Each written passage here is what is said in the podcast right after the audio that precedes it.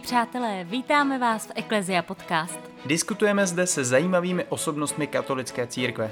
Jdeme na hloubku a řešíme aktuální dění. Jsme Eklezia Podcast. Ptejte, Ptejte se, se s námi. Tato epizoda s Karolínou a Markem. Vítáme vás u 13. dílu. Jak jste si jistě všimli, tak eh, jsme teďka měli přestávku, která trvala asi tři měsíce, eh, takže někteří z vás se možná už báli, že jsme skončili, ale nebojte, jedeme dál. Čekají nás ale mírné změny. Kájo, jaké to jsou? Ano, máme dvě novinky. Tou první je, že náš tým moderátorů se rozšířil o dva nové členy, je jim Markéta a Jacob. V tomhle díle teda zrovna vystupovat nebudou, ale nebojte, hned v těch dalších se na ně můžete těšit. Ano, a tou druhou novinkou je, že naše epizoda již nebude začínat zprávami, ale vlastně celkový ten čas, celou tu půl hodinu budeme věnovat rozhovoru se zajímavým hostem. Tak jdeme na ten dnešní.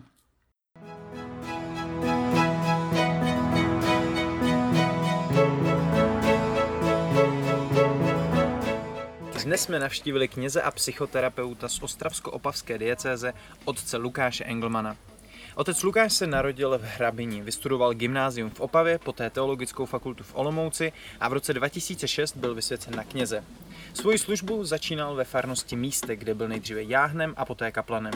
V roce 2009 odjel do Říma na postgraduální studium na Papežské Gregoriánské univerzitě v oboru psychologie s výcvikem v psychodynamické terapii.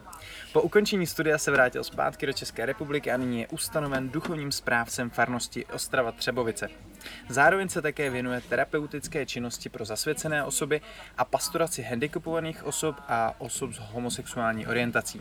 A právě tato poslední zmíněná skupina bude tématem našeho dílu. Otce Lukáši, děkujeme, že jste přijal pozvání do našeho podcastu. Hezký den vám všem přeji.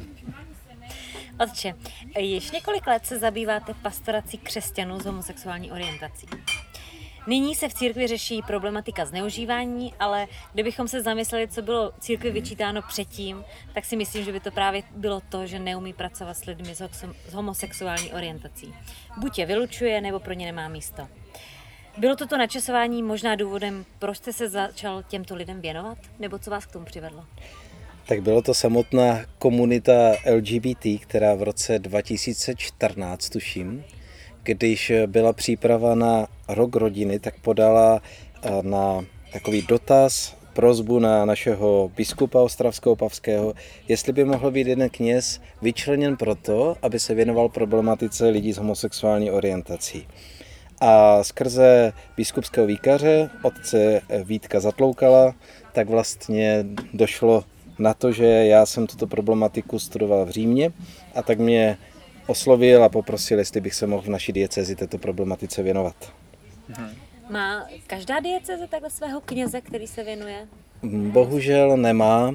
Vím, že teď eh, pravděpodobně brněnská diecéze, že je někdo ustanovený takhle možná oficiálně, nejsem si jistý. Je pravda ovšem, že spousta kněží se věnuje eh, těmto lidem soukromně, aniž by měli na to nějaké veřejné pověření v rámci obecné pastorace ve farnosti. Mm-hmm. Než se pustíme do více otázek ohledně církve a lidí s homosexuální orientací, tak bychom se vás rádi zeptali, abyste nám objasnil ten pojem, co to homosexualita je. Děkuji za tuto otázku. to je opravdu, protože je to téma velice výbušné. A myslím si, že je potřeba eh, přicházet k tomuto tématu s obrovskou pokorou, jak ze strany církve, tak ale i ze strany osob, eh, gejů, lezeb, aby člověk vůbec se snažil tak nějak pochopit, co to vlastně prožívá, co to je, jaký je boží pohled na věc. Protože si myslím, že máme jasné odpovědi příliš, ale že tahle vlastně tento fenomen homosexuality otevírá více otázek než odpovědí. Tak bych řekl, že pozadí stojí taková určitá filozofie, jakým způsobem vlastně chápu homosexualitu. Dneska obecně je taková tendence chápat homosexualitu jako normální variantu sexuality. Podpořena vlastně i tím, že byla v roce 1993 vyškrtnuta ze seznamu nemocí. A na druhé straně jsou skupiny, které vlastně homosexualitu uh, odsuzují a říkají, že to je něco, co si ti lidé sami zvolili, sami chtějí žít. Neříkám, že je určité, ale myslím si mizivé procento těch, kteří opravdu v rámci nějakého sexuálního e- experimentování, tak zabrousí i, řekněme, do této oblasti, ale řekl bych, že je to spíše otázka, že to jsou lidé heterosexuální, kteří experimentují, po případě bisexuální. Já nabízím možná takový pohled e, mezi tím, mezi těma, těmito dvěma extrémy a to je, že je možno homosexualitu vnímat jako určitý handicap člověka. Ale když se řekne toto, tak je potřeba hned dodat, že vlastně každý člověk prožívá nějaký handicap. Ať už třeba co se týká nějakého sociálního vyloučení, nebo co se týká nějaké psychické nemoci, nebo opravdu nějaký tělesný handicap. Jenom na tom člověku s tím tělesným handicapem to vidíme, na tom člověku, který má sexuální handicap, tak to prostě nevidíme na první pohled. A pro takového člověka je těžké vůbec si to možná přiznat, přijmout to, a klást takové základní otázky, jak s tím žít. A pak přijde doba, kdy ten člověk si musí nějak najít, jestli ten jeho handicap má nějaké hranice. A já si myslím, že tady asi narážíme, protože ten tendence dnešní doby je taková, řekněme, liberální, neklást žádné hranice. A jenomže i člověk, který má tělesný handicap, třeba má nějakou problém se vyjadřovat, problém s řečí, tak nemůže dělat učitele. Je to jeho limit, jeho handicapu. A teď je otázka, jaký je limit handicapu člověka s homosexuální orientací. K tomu se asi dostaneme. Znamená to teda, že člověk s homosexuálními sklony se s tímto handicapem více narodí, nebo to přijme až životními zkušenostmi? Tohle, jestli je to otázka vrozenosti nebo otázka získa, mm, otázka získana, tak vlastně pořádně nevíme. Nikdy nebyl nalezen žádný gen, který by mohl za by bylo jasně určeno, ano, to tento gen způsobuje homosexualitu. Takže jsou různé teorie a ve chvíli, kdy jako, řekněme, homosexualita byla vyřazena se seznamu nemocí, tak, pre, tak se v podstatě je to záležitost, která se ani příliš už nějak nestuduje na té vědecké odborné úrovni a v té chvíli jako musíme říct, že je nedostatek studií. Že prostě nevíme, je-li vrozená spíše nebo spíše získaná. Mluví se o obojím. Mm-hmm. Po světě existovala různá centra, která měla za účel lidi s homosexuální orientací takzvaně vyléčit. Nyní však se tato centra povětšinou zavírají, protože docházelo k různým sebevraždám nebo lidé, ti vyléčení, měli různé psychické problémy. Jak se na tohle díváte? Je to dobrá cesta? Asi bych tady rozlišil, protože není homosexuál jako homosexuál. Existuje škála od eh, vlastně lidí, kteří jsou homosexuálové čistí, až po lidi, kteří jsou homosexuálové, ale někdy mají nějaké heterosexuální, řekněme, sen, nebo nějaké heterosexuální uh, fantazii, přes eh, lidi, kteří jsou homosexuální a dokážou uh, nějak se i chovat nebo zachovat někdy heterosexuálně, přes bisexuály až lidi, kteří jsou zase naopak, kteří vlastně jsou heterosexuálové, ale někdy uh, asi v rámci nějaké deprivace, tak jako zažili, že nějaké homosexuální chování, po případě homosexuální sen. Takže vlastně, když mluvíme o homosexuálech, tak vždycky záleží na tom, uh, není to jeden balík lidí. Hmm. Že vlastně jaký homosexuál, protože každý má svůj osobní příběh a nejde teda všechny dát do, strčit do jednoho pytle. No a stejně tak to platí i co se týká v vozovkách vyléčení, protože pokud je to otázka, řekněme, určitého traumatu, v tom případě, který ten člověk zažil, v tom případě je to otázka spíše pseudohomosexuality než vlastní homosexuality. A v té chvíli na základě léčby toho traumatu, tak může dojít k určitému posunu v mhm. jeho orientaci, po případě v síle, který ten sklon v mhm. sobě zakouší. Ale to se vlastně neléčí ta homosexualita, ale spíše to jakoby psychologická pomoc tomu člověku. Ano, ano. Protože se vnímá, pokud je tam nějaké trauma, zabývejme se tím traumatem a to, že se ten člověk posune ve své orientaci, je sekundární produkt. Někdy v církvi můžeme slyšet větu, že křesťanství neodsuzuje homosexualitu jako takovou, ale homosexuální chování. Je toto ale pro homosexuály možné žít tedy bez Svo, svoji orientaci, ale nejednat podle toho. Hmm. Myslím si, že je to těžké, protože opravdu sexualita je síla, která v nás je, kterou eh, vlastně, která je pozitivní, to je potřeba říct, ale záleží prostě, jakým způsobem člověk prožívá. A pokud vnímá, že je tady něco, co není úplně, jak to vnímáme v katolické církvi, v souladu s eh, božím řádem, pokud je to nějaký určitý handicap, který si ten člověk nevymyslel, nevybral, ale musí žít, tak eh, je to i určitá motivace a já opravdu znám geje a lesby, kteří dokázal a doká, kteří zvládají žít v sexuální zdrženlivosti. Mm-hmm. Jak jsme ji říkali, v minulosti byly církvy vyčítáno, zvláště teda LGBT komunitou, že neumí úplně pracovat s lidmi s homosexuální orientací. Buď je vylučuje, anebo pro ně nemá místo. Jak vnímáte situaci v církvi dnes? Vidíte nějaký posun k lepšímu? Tak eh, já bych řekl, že je hrozně moc důležité, nebo velice důležité vnímat, kým bylo toto vyčítáno, protože mm, častokrát se jedná o lidi, kteří prosazují určitý liberální přístup právě bez těch limitů a pokud někdo nějaké limity dává, tak to vnímají jako útok na sebe. A já bych tady v prvé řadě chtěl říct, že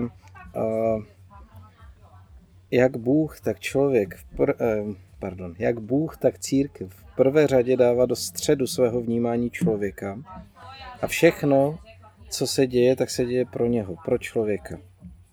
Ale je pravda, že v rámci určité výchovy tak je něco, co nám Bůh odepírá pro nějaké vyšší dobro. Je to stejné jak při výchově dětí, ne? Že člověk dává tomu dítěti nějaké limity, ne protože ho nemá rádo, ale z lásky. Z lásky. A to je možná podobné, že lidi se cítí vylučování, protože není dovoleno uzavřít třeba snětek homosexuální v kostele, ale to přece není jako nic proti lidem, gejům a lesbám, ale to je prostě jenom otázka uvědomění si té podstaty a toho principu. Takže pokud to tito lidé nějakým způsobem takhle vnímají, tak je mi to velice líto, protože vím, že někdy zazní něco nešikovně formulováno, nebo nějaké veliké nepřijetí, nebo nějaká krutá slova na adresu gejů a lezeb. Ale je pravda, že opravdu znám mnoho kněží, kteří se velice hezky, opravdu soukromně těmto lidem věnují. Takže lepší ta situace je možná proto, že více a spontánně se o tom mluví, je to téma, ale myslím si, že v církvi tohle fungovalo, řekněme, vždycky. Nevím, jak to bylo ve středověku, to jsem ještě nežil. A vydává se třeba dost dokumentů církevních, nevím, vyjadřují se k tomu papežové, vydávají se knihy erudované na toto téma? Tak to je pravda, že eh, je to v církvi čím dál tím více diskutované téma. To znamená, že v oficiálních dokumentech se tu a tam něco objeví. Naposled eh, to je možná věta, kterou znáte z knihy Duket, kdy vlastně papež František tam píše o tom, že jako křesťané, jako katolíci nějakým způsobem nesouhlasíme s uzavíráním sňatku homosexuálů, ale že nemají být odsuzováni ti, kteří um, žijou jako homosexuálové spolu v partnerství. Mm-hmm. Ale je pravda, že v češtině těchto dokumentů a knih moc není. Mm. Můžete nám nějak v kostce říct, jak se má právě církev nebo konkrétně my lidé zachovat, abychom lidi s homosexuální orientací přijali, ale zároveň abychom právě uchovávali křesťanské hodnoty? Tak já bych v prvé řadě řekl, pojďme se pojďme následovat Boha Otce, který miluje každého člověka jako svoje milované dítě, nepodmíněnou láskou. Když by se nám to povedlo vlastně, aby lidé i s touto orientací zakusili přijetí v prvé řadě. Přijetí ve farnostech. Samozřejmě na těch lidech záleží, do jaké míry chtějí prostě exhibovat, do jaké míry to chtějí říkat, do jaké míry to chtějí říct svým nejbližším přátelům, ale myslím si, že to není téma, které by se mělo nějak veřejně říkat, protože kdo z nás říká jako svoji orientaci. Hmm. Ale na druhou stranu, když ten člověk to řekne nejbližším přátelům, aby se setkal opravdu s přijetím a nepodmíněnou láskou. Mm-hmm. A to přesto, že třeba tuto otázku nezvládá. Protože kdo otázku sexuality zvládá na 100%. Jak je to spojení kněžství a homosexuality? Je to překážka ke svěcení? Tady bych se odvolal na dokument eh, z roku 2005. Papež eh, Benedikt 16. tam eh, napsal, protože je důležité nejenom, že člověk osobně, subjektivně cítí nějak povolání ke kněžství, ale je tady i církev, která to povolání vlastně přijímá. A tam jsou napsáno, napsány tři podmínky, pro které by se takový člověk neměl, řekněme, být svědcem. V prvé řadě, pokud je praktikující homosexuál, tak to je logické, to i když je praktikující heterosexuál. V druhé řadě, eh, pokud vyznává gay kulturu, to znamená, je to spíše ta tendence normalizovat eh, homosexualitu a ještě k tomu nějakým způsobem tím exibovat. A v třetím, což je taky logické, si myslím, že eh, řekněme takový kněz by vydával možná pohoršení. A v třetím případě je to člověk, který má, a je to je to definováno silně zakořeněné homosexuální sklony. Akorát je otázka eh, vlastně, co to znamená silně zakořeněné. Řekl bych, že eh, je to na poctivosti toho bohoslovce, po případě toho člověka v konviktu, který otevřeně dokáže o tom mluvit se svým spirituálem, který je, posoudí, v jaké je to fázi, jestli ten člověk zvládá žít zdrženlivě, jestli je to otázka okrajová pro něho, nebo jestli je to tak spjato s jeho identitou, že hrozí, že jednou jako kněz to nezvládne. Mm-hmm. A taky by tento člověk měl otevřeně toto říct biskupovi, aby věděl, protože biskup je odpovědný za to, koho vysvětí nebo nevysvětí. Mm-hmm. Takže určitě, pokud takový člověk nějak pracuje na sobě, pokud eh, zvládá svoji orientaci, tak pak snad to není problém, aby byl svěcený. Ovšem záleží na, je to odpovědnost biskupa té které dieceze. Mhm. A může to být pro někoho i třeba motivací, že vlastně tím, tím muži, pokud třeba u sebe cítí nějaké homosexuální sklony, vlastně najdou tu svoji pozici v církvi? To se právě stalo, řekněme, v Americe 60. a 70. léta, kdy tito lidé byli i někde vybáda, nebo pozbuzováni svými duchovními Eh, doprovázejícími, tak si jednou gay, eh, nebudeš moc mít rodinu, tak co, tak běž do semináře, stan se knězem. Jenomže problém bylo, že ten člověk jako primárně necítil povolání ke kněžství. A v tom případě, když přišly nějaké chvíle, kdy nezvládal tyto otázky, svoji orientace, tak bohužel vzniklo, vznikalo veliké pohoršení. Hmm. Proto vlastně ten dokument vznikl na základě těchto případů, v tom roce 2005 mm, bylo řečeno ne, nikdo, kdo jako, řekněme, neví co s životem, protože je gay, tak by do semináře neměl jít. Toto není motivací. Mm-hmm. Další otázkou je také homosexualita v církevních službách. Vlastně i lék se potýká často s problémy, které eh, do médií svěřuje. Máme i teď novou zprávu například eh, z Indianapolis, kde na katolické jezuitské škole vstoupil uznávaný učitel do sňatku s jiným mužem.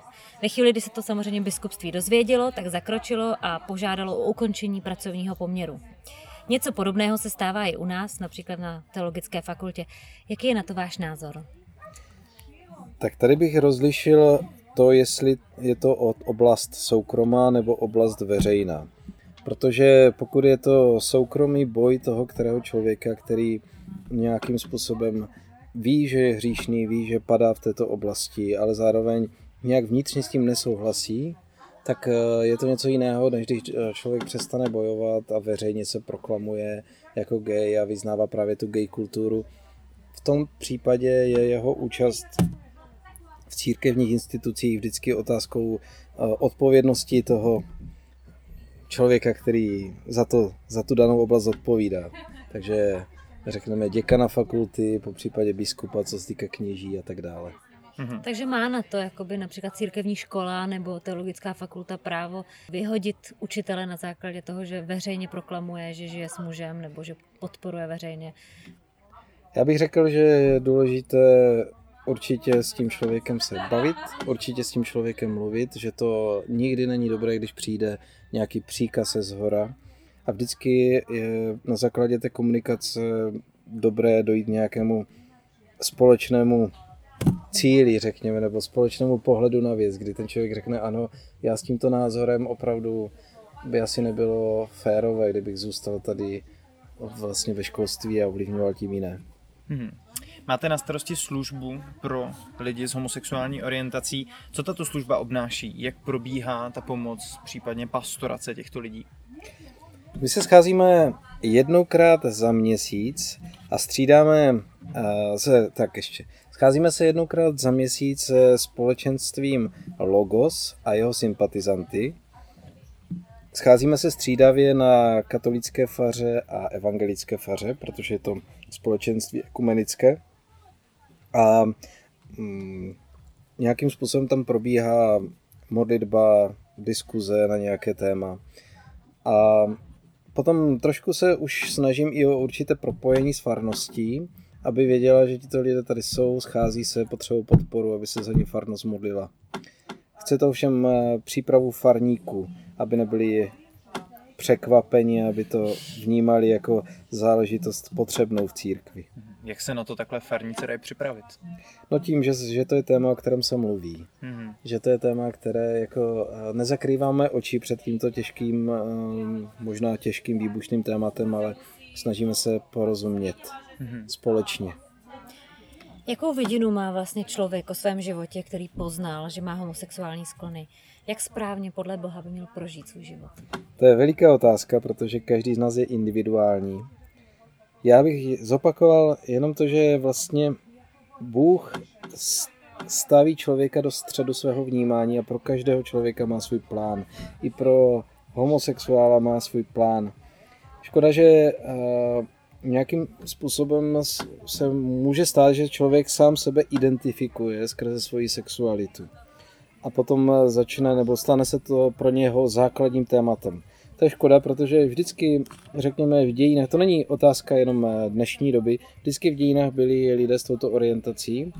A jak to probíhalo? Častokrát eh, neměli potřebu to nějakým způsobem veřejně říkat.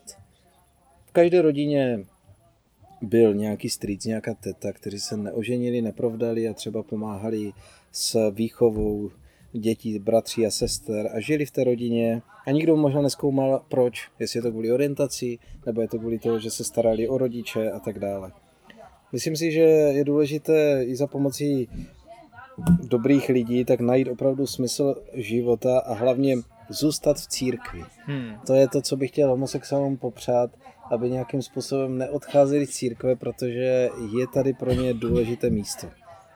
A možná, že mají zvláštní dary, zase je to individuální, záleží kdo, které můžou té které farnosti a komunitě dát. Mm-hmm. Je to častý jev, že homosexuálové odchází z církve, protože prostě nenajdou pochopení, nedokážou tam nějak vpasovat ten svůj život do církevních požadavků? Jsem se setkal s obojím. Setkal jsem se s takovým určitým řekněme, nešikovným vyjádřením některého kněze nebo nějakého církevního představitele, které toho člověka zablokovalo. Hmm. Setkal jsem se zase s obrovským přijetím a naopak s takovou velikou citlivostí vůči těmto lidem, kteří začali nějak působit ve farnosti a, a moc hezky tam působí a v podstatě nějakým způsobem jsou do ní včlenění, přestože většina lidí té farnosti ví, že to je gay mm-hmm. či lesbo. Jsou ale teda tyto lidé předurčeni k celoživotní sexuální abstinenci? Toto je vnímáno v katechismu katolické církve jako ideál. Jsou k tomu pozvání, protože jejich eh, vlastně sexuální spojení tak eh, není eh, vlastně, řekněme, v řádu toho, jak v té přirozenosti Bůh stvořil muže a ženu. Ale je pravda, že k tomuto ideálu se jde po určité cestě. Takže máme v církvi něco, čemu říkáme princip graduality a v tomhle je důležité, aby potkat toho člověka tam, kde se nachází a pomoc, pomoci mu o stupínek více poporůst. Takže je jasné, že ti, tito lidé nebudou třeba hned schopni žít jo, sexuální zdrženlivost, třeba s časem, s přibývajícím věkem a tak dále. Ale oni uh, třeba nemusí být, uh, najdeme-li člověka, nebo Bůh si najde člověka, který je křesťan a promiskuitní, tak proč ho nepozvat k tomu, aby skončil s promiskuitou a třeba opravdu omezil počet partnerů, pokud možno aspoň na jednoho. A pak třeba vznikne i určité pouze duchovní přátelství mezi těma dvěma. A pak se to a tím pádem člověk jde postupně k tomu ideálu sexuální zdrženlivosti tím, že ta síla té sexuality se nepotlačí, ale transformuje se. Mm-hmm. V poslední době se ozývají i názory na uh, uzákonění homosexuálních manželství. Zaznívám to v parlamentu. Jaký je váš názor na toto? Já se přiznám, že v těchto otázkách jsem velice opatrný, protože je jasné, že co se týká církve, tak eh, pro nás je důležité, nebo manželství je platné mezi mužem a ženou. Co se týká státu, tak eh, tam eh, jako církev do toho nemůžeme zasahovat, je to otázka politiky, ale chápu obavu některých lidí, kteří prostě se bojí toho, že ve chvíli, kdy tento, že vlastně to manželství, že je to záležitost tak řekněme posvátná a důležitá, že by měla patřit jenom vztahu muži a ženě s potencialitou plodnosti. Mm-hmm. Jeden z argumentů je právě ochrana té tradiční rodiny. Myslíte, že opravdu homosexuální manželství, kdyby, bylo, kdyby se prohlasovalo, kdyby se uzákonilo, že by opravdu ohrožovalo tradiční rodinu? Možná je tady nebezpečí, které vidím, eh, takové určité experimentování s manželstvím, protože jestliže eh, manžel, jestli se protlačí hlasováním, že manželství je záležitostí nejenom muže a ženy, ale i muže a muže, ženy a ženy, tak proč není manželství potom záležitostí muže a dvou žen? Mm, pěti lidí, kteří se takto rozhodnou, což eh, takové experimenty k ním dochází.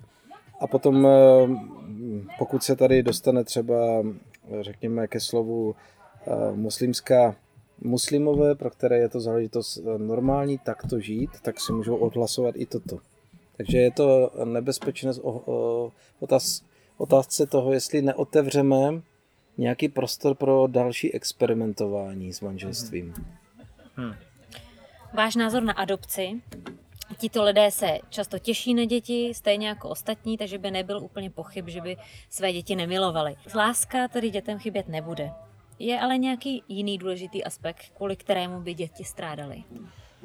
To je zajímavá otázka, taky těžko hledat eh, nebo mít nějakou jasnou odpověď. Já jsem spíše se přiznám na té straně určité opatrnosti, protože eh, pro člověka důležité, když je jasný mužský a ženský princip v rodině. Zase, aspoň jako ideál, když chápu, v kolika rodinách to funguje, ale mm, řekněme, děti chceme, aby byli v manželství proto, aby tento aspoň ideál mohli nějak zakoušet. Je pravda, že argumentem je, že v mnoha státech už homosexuálové smí adoptovat děti. Je to otázka ale nějakých 25, 30 let a já si myslím, že to je pořád málo, že uvidíme až po dvou, třech, čtyřech generacích, jaké výsledky to přináší, co to vlastně působí na těch dětech a to pak je otázka, jestli vůbec eh, bude dovoleno tento fenomén zkoumat. Ale více než adopcí se trošku bojím jedné věci a to je uh, taková touha ve chvíli, kdy bude snětek homosexuálu, uh, řekněme, uzákoněn, tak v té chvíli budou mít nárok i na umělé oplodnění. Jako heterosexuální manželství. A v té chvíli se může otevřít velice problematická záležitost, a to je záležitost náhradních matek, ve které dva muži darují sperma a potom to dítě bude nošeno v, mat, eh, v těle matky, která i hned po porodu se vlastně toho dítěte vzdá. A to je, myslím, záležitost velice eticky náročná. Mm-hmm. Náš rozhovor už se chýlí ke konci. Máte nakonec eh, nějaké pouzbuzení pro geje, lesby, které poslouchají tento náš díl? Já bych chtěl říct, že církev vás opravdu neodsuzuje ani tím, že klade určité limity. Je mi líto všech věd, všech slov, které takhle vyzněly jako odsouzení. protože já bych řekl, že máte obrovské dary a obrovské místo ve světě i v církvi. A pokud eh, budete mít chuť, tak se můžete třeba se mnou kontaktovat a můžeme se spojit, protože takto na základě různých eh, článků jsem už měl tu možnost mluvit se spoustu uh, gayů a se spoustu lezeb a vždycky to byly hezké a krásné rozhovory. Děkujeme, že jste si na nás udělal čas. Za vaši službu děkujeme a přejeme vám hodně síly a božího požehnání do všeho, co děláte. Díky vám i za to, že to děláte. A loučíme se také s vámi, naši milí posluchači. Přejeme vám hezkých 14 dní a opět naslyšenou v Eklézia podcast.